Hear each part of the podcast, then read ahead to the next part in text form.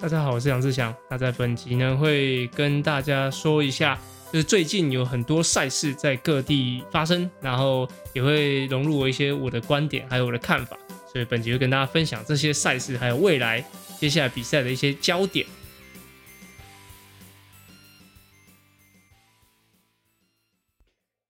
嗨，大家好。那在本集开录的时候呢，其实有一位特别来宾。啊，我的小朋友哈，只是他现在哭哭闹闹的，所以我现在把他抱着。那就假如说等一下在录制的时候有他的声音的话，就是呃，他有话想说，好这样。好，那在呃上周末，上周末就是呃从应该从上上周就开始从高雄爱河啊，然后从上周在国手选拔赛，所以在国内其实有很多很多的比赛开始进行。那再特别讲一下上周的国手选拔赛，其实这个选拔赛呢。他在去年二零二零年的六月有举办过一次，那那个时候是选中国三亚，就沙滩运动会。那他那时候是选呃有跑有跑接力的一个项目。那我也有参加那场比赛。那原本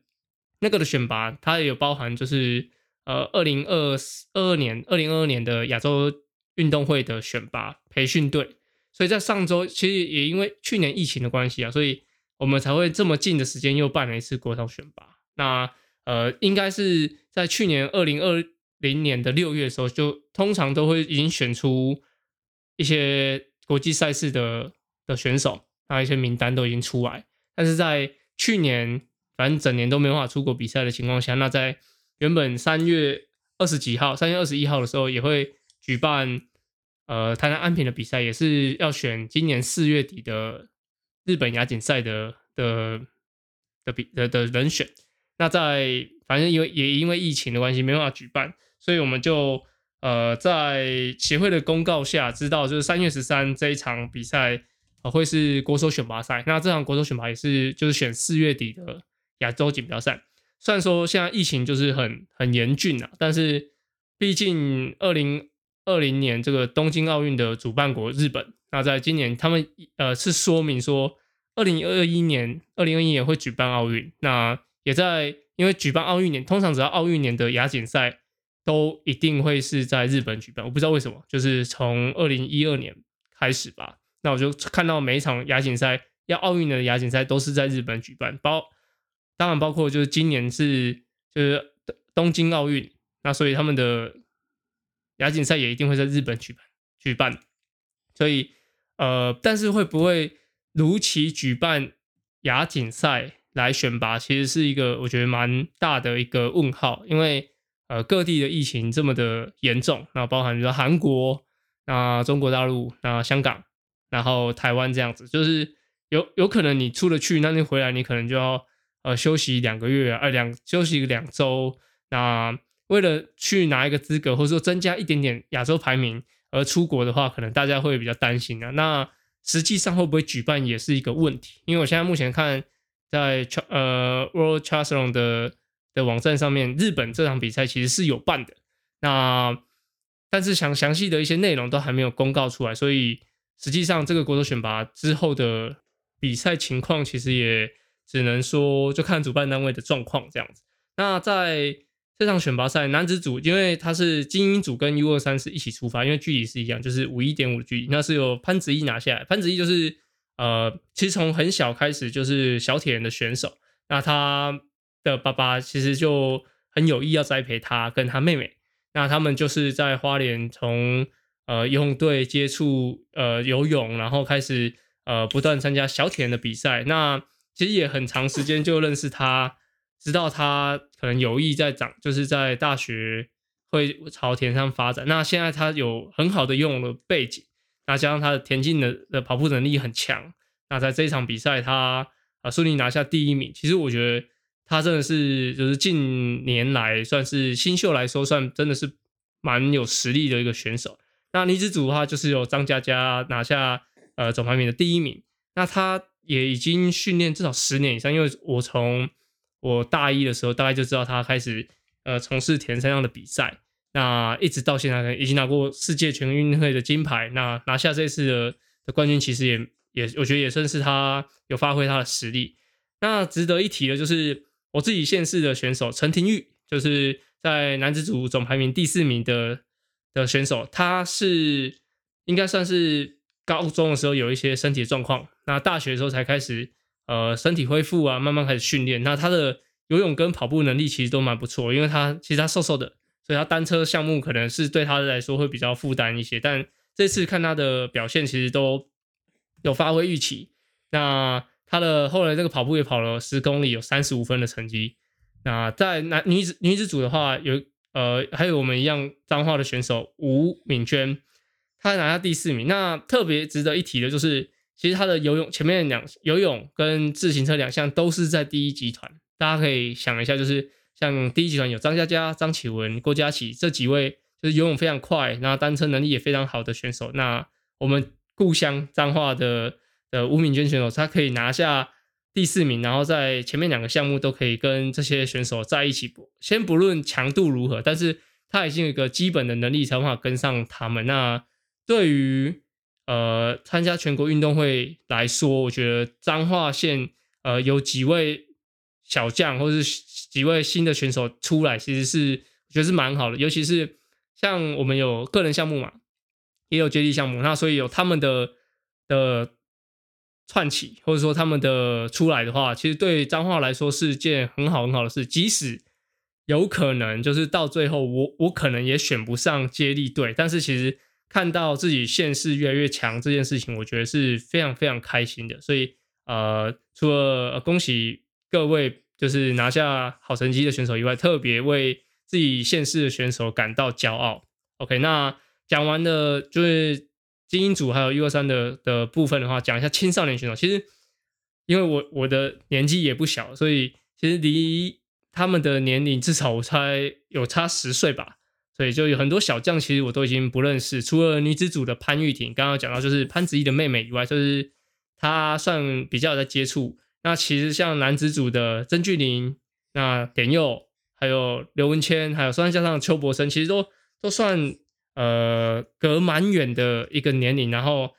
除了像是江典佑，就是彰化县的江典佑以外，那松山加上的邱博生，这两位算是比较有接触的的选手。那其他的选手其实我都不太认识，甚至呃，他们拿第一名我都不知道。那我觉得这可能都是呃，这是个时代的眼泪吧，就是已经隔他离他们越来越远了。但是呃，看到他们的的成绩。就知道他们在高中的这个能力，其实比我们当时高中的水准其实高很多，而且现在的竞争力越来越强。所以其实看到他们青少年组其实有有不同的人来拿第一名，我觉得是好的。因为如果说你一直都是同一个人拿第一名，其实其他人可能会啊，高中都输你了，大学怎么练也不会赢你，那我都不要练，那反而会让这个竞争力降低，让每个人进步的空间变小。所以我觉得有。每一位有不一样的，比如说他的专长，或是说比赛的性质是不同场地会有不同能力的话，其实我觉得这是比较好的。像像就像不会让江田永永远都拿冠军，我觉得呃偶尔输，那他们才会了解说实际的情况是怎么样，那自己还需要加强些什么，就不是说拿了一场冠军就是呃你一定赢一辈子这样子。所以他们在交替的呃竞争下，我觉得是非常非常好的。那特别带到就是讲一下，其实前前几集有讲到 DVTT 未来之星的的计划，其实呃就是鼓励这些像国高中生的选手来参加。那那他们中间其中一点有写到清寒选手，是鼓励清寒选手，结果很多人都都都以为这个赞助金是在讲清寒选手的赞助金，但其实它不是，它只是呃十个名额里面会有预留两个名额是给清寒的选手，就是你对于田三非常非常有热情，但是因为你的一些家境的关系，所以你没办法很频繁的出赛，然后甚至你有装备不足的这件事情，所以我们有这增设这两个名额，希望让清寒的选手可以透过这个方式，可以呃朝你的梦想迈进。但并不是说这整个计划都是在鼓励清寒选手，因为有个选手的的朋友跟我讲说，哦，他我没办法参加，是因为呃我不没有达到那些清寒补助的的一些条件，所以其实应该是有点误导了，哼，这就是。希望这个计划还是可以帮助到很多国高中生的选手。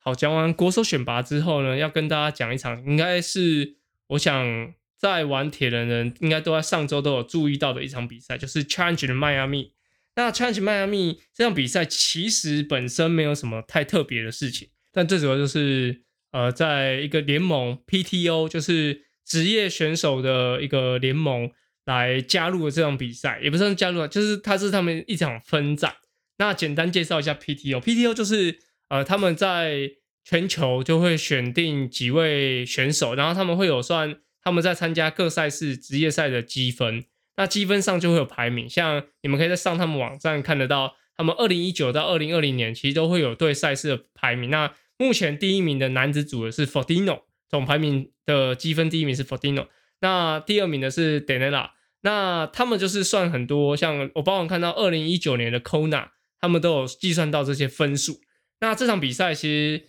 它算是非一三或非正规赛的一个距离，那它是游一点六公里。那骑六十二点七公里，那跑十六点九公里，那啊、呃、这个距离我想就是因为场地的的因素关系。那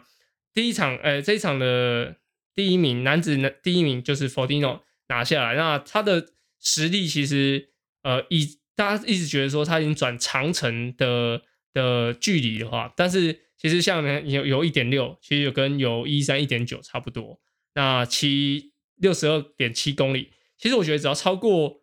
四十公里，然后是个人 TT 的比赛来说，对他来讲应该都算是很射程范围的的距离。那跑十六点九公里，跟一一三的，比如说二十一公里来说也，也相差不远。所以以这个距离来说，我觉得也也算是中长距离啊。像一一三来说算中距离的话，啊，这也算是中长一点点。那我觉得这个距离对他来说，其实都算是射程范围内，所以也。也不是说他转长距离之后，这个距离就可能会没有什么优势，所以大家还是看得到他还是非常稳定的，可以拿下第一名。那特别讲到女子组的比赛，那其实大家在赛前应该就是觉得 Lucy Child 她应该是呃毋庸置疑可以拿下冠军，但是就是因为有些状况，她也被罚时啊。那最后女子组是由 Judy Stevenson 拿下冠军，其实我觉得还蛮爆冷的，可能因为我我对于这个选手不太熟。但是最后，因为可以从 Lucy 呃又没有 Daniela 的情况下，Lucy 还是第二名，那他可以拿下第一名，其实我觉得非常的呃意外啊，因为可能因为我不认识他。那第三名的选手是 Jackie Harry，那他们其实，在 PTO 的这个比赛里面，其实他还有算一个算洲际的比赛，就是欧洲、美洲跟国际洲。那其实欧洲跟美洲就已经是非常非常厉害的的洲别。那他为了让不要说亚洲啊，然后大大洋洲这些输的太惨，那他就把除了美洲跟欧洲以外的国家都把它并在同一洲。那其实就算是有个全明星赛，就是你可以看到欧洲队的的选手跟美洲队的选手，那那还有国际洲的的比赛。那我觉得其实以选手来看呢、绝对是欧洲最强，不论是男女。所以在 PTO 的比赛里面，其实它是高额的奖金，然后照顾职业的选手。那在学学句老高的话，就是在之后呢，会讲专门做一个 PTO 的视视频来跟大家介绍。那可能也会呃录在三项玩不完里面。那希望可以透过的我们一些说明跟了解，来让大家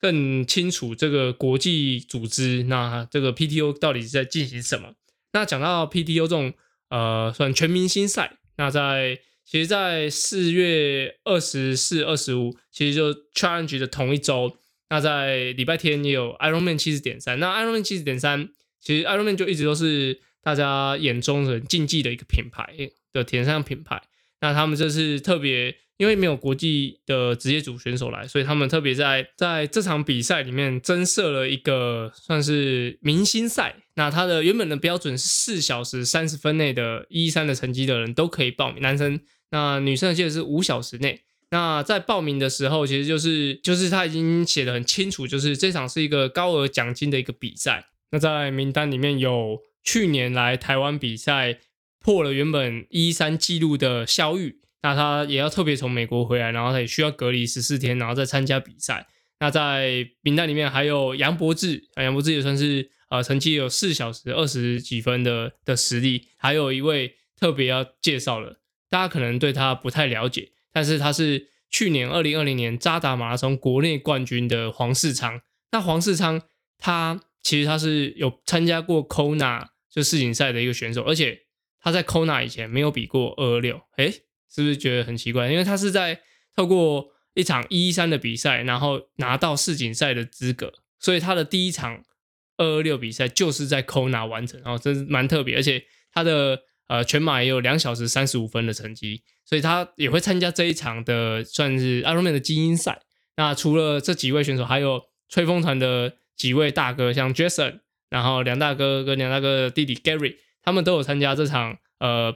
算是全明星赛。那在昨天。我也看到团俊，他也宣布了他会参加这场比赛，而且他应该会先参完成了 Challenge Taiwan 的一一三赛事，然后隔天再来参加这场 Ironman 七十点三的比赛，所以算是呃为这个比赛增加一点我觉得刺激性啊，也算是因为大乱斗嘛，所以就觉得说呃一定会有很多精彩的画面或者精彩的的状况会出现，所以我自己也蛮期待，虽然我自己会是比 Challenge 二二六的的比赛这样子。那我自己也会很关注这场比赛，所以在四月份其实铁人蛮忙的，大概从普优嘛，然后 change Taiwan，然后在 Challenge Taiwan 当周的 Ironman Taiwan，所以会可能会在两周里面会有三场比三场铁人三项比赛，所以算是铁人三项应该算上半年的最旺的时候。那也祝每一位选手都有好的成绩。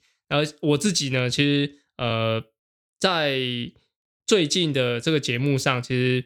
我觉得比较没有办法很得心应手的发挥一些主题，像包含这一集都可能是呃又改了一下我原本的方向。其实原本找蛮多人要一起合作，要要讨论一些主题的，但是因为自己时间上关系，因为其实只要接近铁人赛季或是呃训练赛季，其实对我们教练来说，其实是呃时间上是会非常非常压缩的。因为学生会开始，呃，不不论是他是规律的训练的，或者说他是因为不安全找我训练的，或者说他因为要特别加强找我训练的，所以在只要是铁人赛季多的时候，我们教练的时间通常都会被分配的比较紧紧迫一点点。那加上呃自己的小朋友要照顾啊，然后前阵子感冒，他感冒我也感冒，我太太也感冒，所以在照顾上还有自己的时间上，就变得切的比较零碎。那各位听节目。来说，也可能会觉得好像那个主题不像是呃计划过的，那比较像是那种随机应变出来的。所以呃，在这个节目上，其实我有蛮多的规划，但呃，迫于目目前的情况，所以我可能会很多集数可能会是呃当周的一些状况啊，或者说我自己的一些看法，或者是单纯一些赛事的分享。哦，也希望。这过渡期赶快赶快度过，那可以把一些计划给完成。那找找一些呃来宾的部分，也可以赶快把把主题给踢好，然后主题给架构好，那让整个 Podcast 这个节目可以越来越呃完整。那也希望大家可以听得越来越喜欢。OK，那如果有什么问题，或者说呃我前面有讲错，也许我没有准备的很齐全，那也欢迎跟我说。不论是 IG 或是呃 Apple Podcast 的留言上，OK，那就先到这边啦，感谢大家，谢谢，拜拜。